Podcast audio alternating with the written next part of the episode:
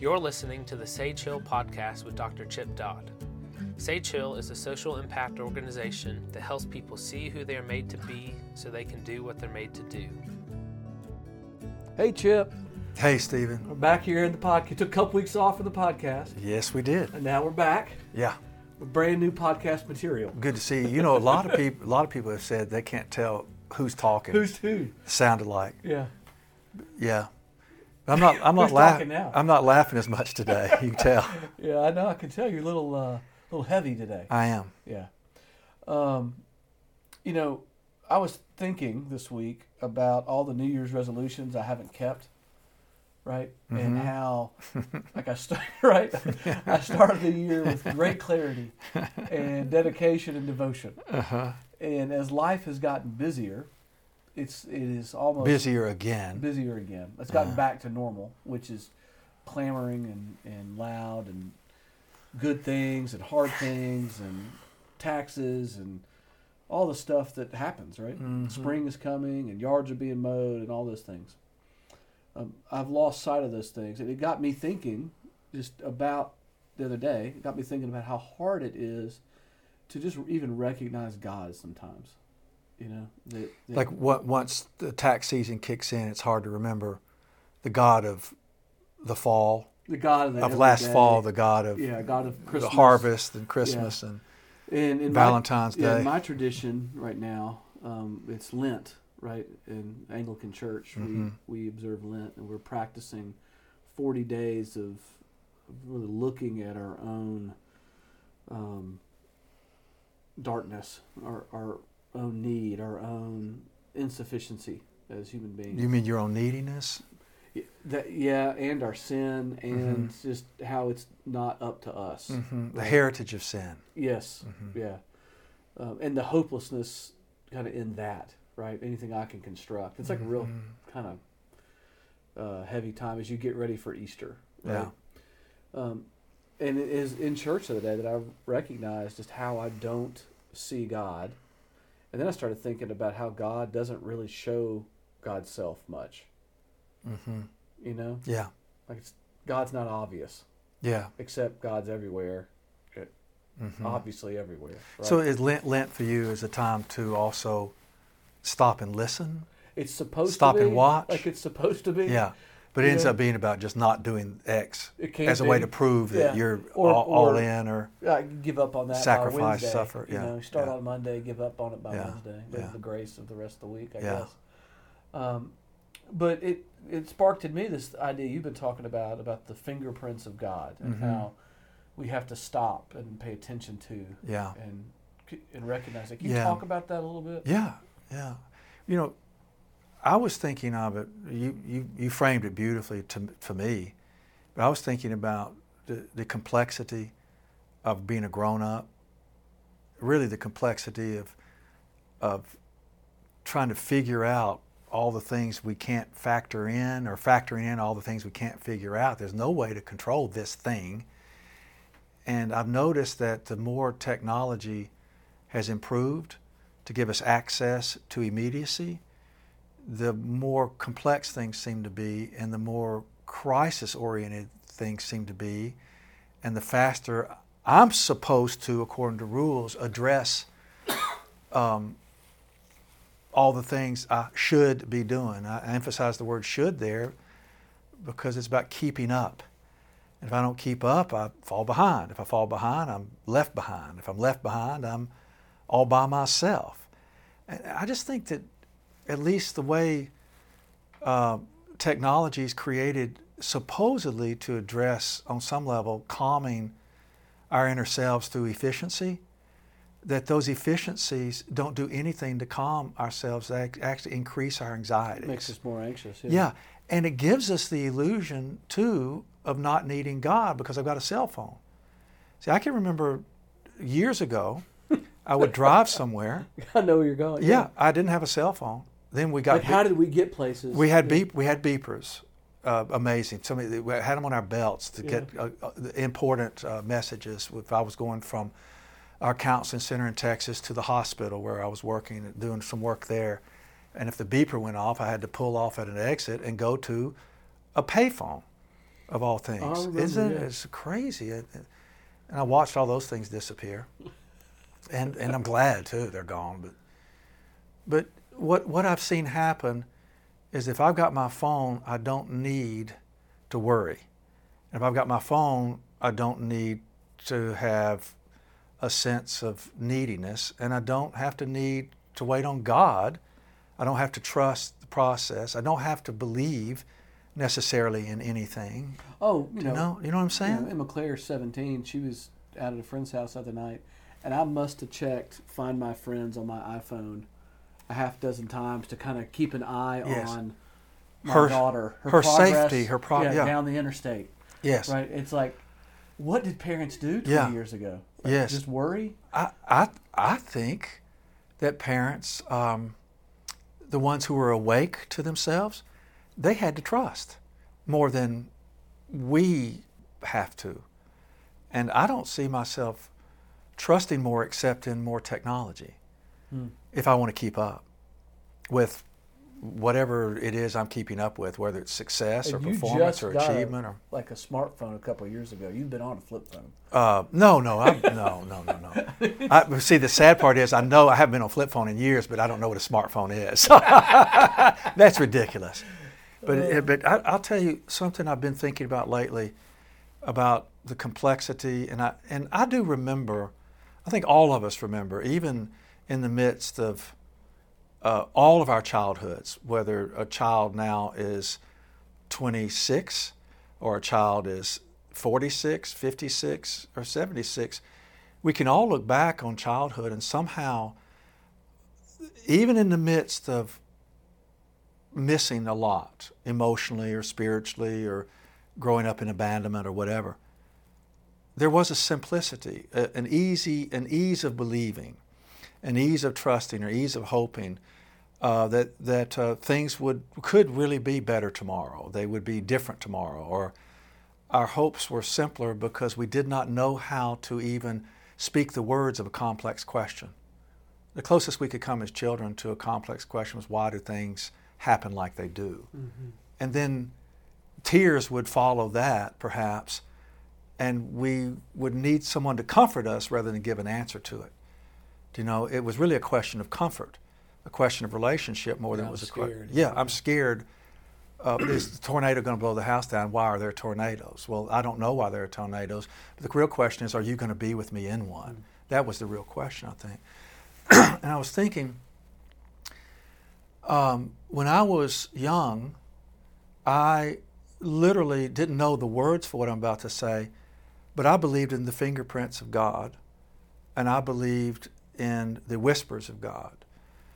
And there was evidence in those things when um, spring came, or even when stories from the Bible I found later in life. For example, when it's in the book of John, in John 9, when the, the, the blind man, there's a blind man, and Jesus spits into the dirt and makes a poultice and presses it into the blind man's eyes. He, he puts a poultice of, of mud on his eyes with his fingers. He presses his fingers into the man's, around the man's face and his eyes. The man never sees Jesus. He says, Go to the pool of Siloam and wash your face. And, and so he did exactly what Jesus said, washed his face, and he could see.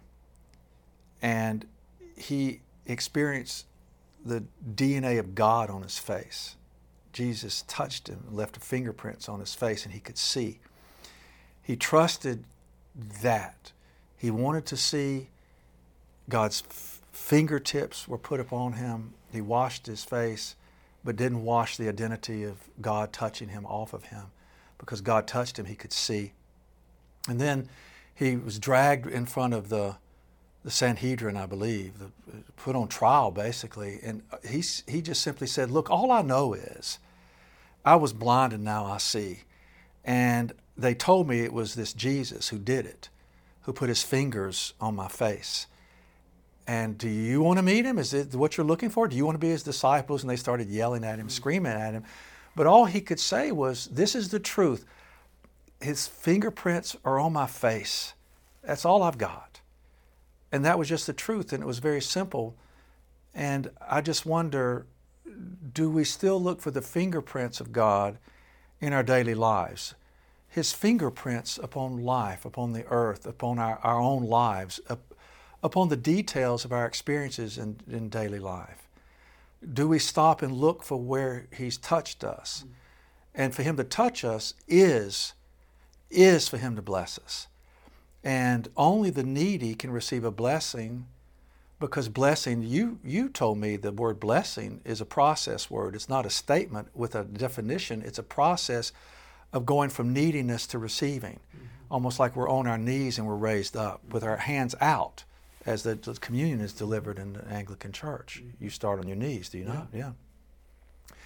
and so uh, blessing itself is, is uh, comes from us needing to see his fingerprints show me what you've touched and touch me so that I can remember the possibility of simplicity.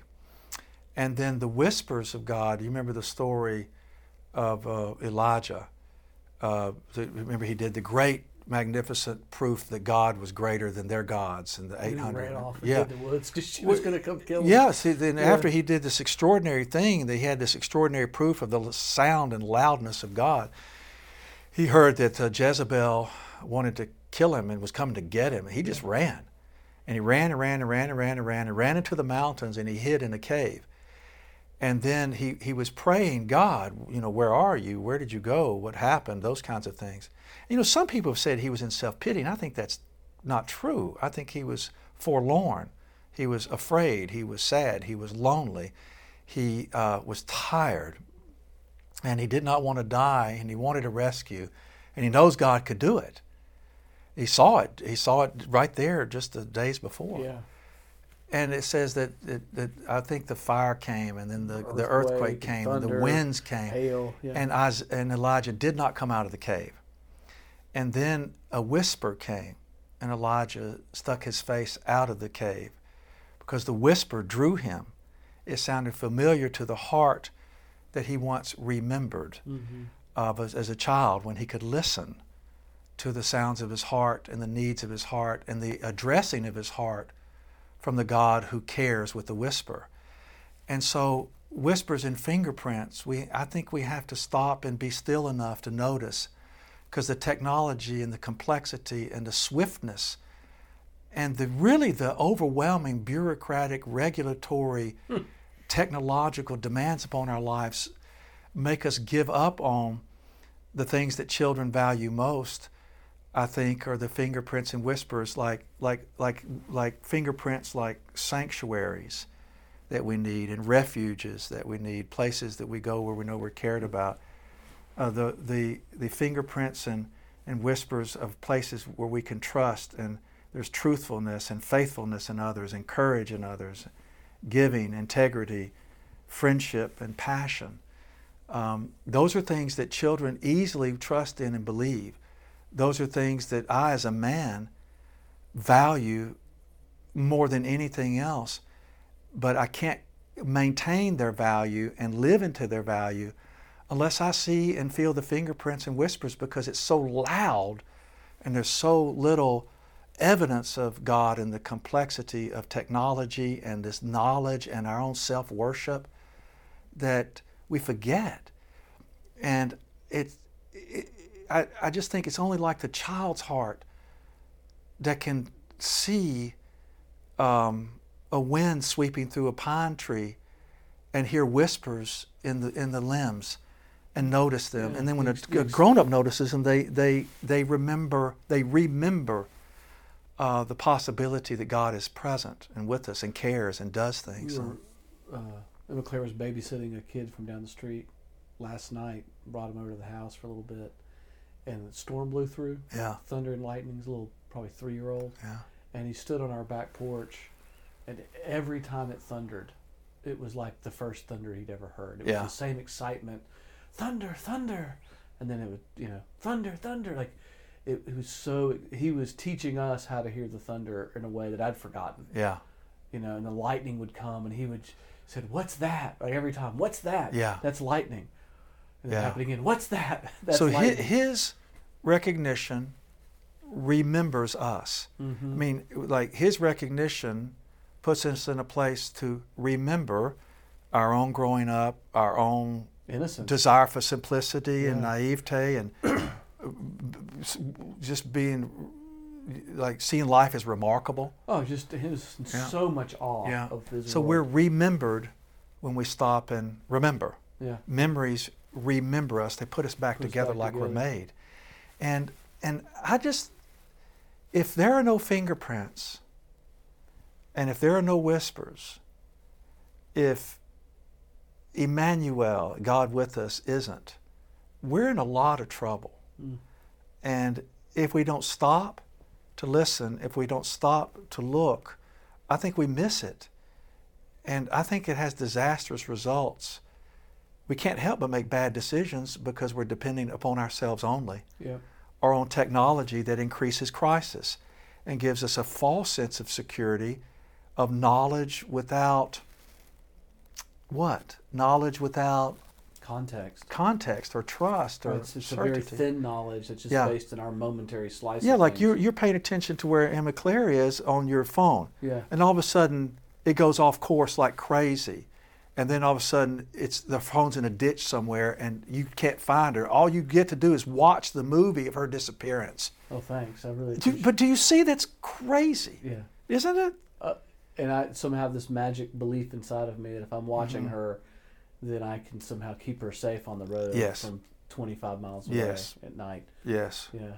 Yeah. I, I don't trust a God that's hmm that's hmm numbered it- the hairs on her head. Yeah. Yeah, and uh, and I know it sounds crazy, but but name the stars and put them in the heavens, Yeah. and and look, either it's magic, and as in magician, which is illusion, or it's mystery that puts us in a place of asking and trusting, looking and seeing, so that maybe you and I can get to the point, and I know I have this in me because I had an opportunity to invest in something like participate in something that I know is going to be a venture that would be work against everything I named in terms of courage and faithfulness and trust. And I'm turning it down because of faithfulness and trust and courage and integrity and Mhm. passion. But to do so, I have to believe and trust not in magic but mystery that that pursuing the fingerprints and the whispers is better than my best logic a lot of times. Mhm. You know, I believe those things to be true. And if I if it's not for fingerprints, I will go the way of technology only. Does that make sense? Yeah. Yeah. Technology is great. I'm not downing technology. Thank God for polio vaccine and and heart heart surgery and Electricity. electricity and smartphones. They're Yeah. wonderful. Yeah. Um, but not if it takes us away from the realities of the presence of God. And which is also the reality of the presence of ourselves. Right? Yes. To see God's fingerprints upon my own heart. Yes. To see my story being Yes. played out in a way that brings hope, Yeah. not just to me, but those Yeah. around me. Yeah. And like the blind man, by me seeing the fingerprints, I can literally say, by me feeling the fingerprints, I literally can say, look, all I know is this is where I was, this is what happened, and this is where I am now, and these are decisions I'm making based upon those things. Those fingerprints allow me to make decisions. But as a witness, not because I'm believing something and figured out the best possibilities, not even because I've looked at a chart that shows the beginning and the end of something and I've got to follow these guidelines to get there. Those are great and good. But if I'm not a witness of these fingerprints and these whispers, then I've got nothing to go on but those charts. Charts aren't alive. This is Stephen James, the Executive Director of Sage Hill Counseling. Thanks for listening to the Sage Hill Podcast with Dr. Chip Dodd.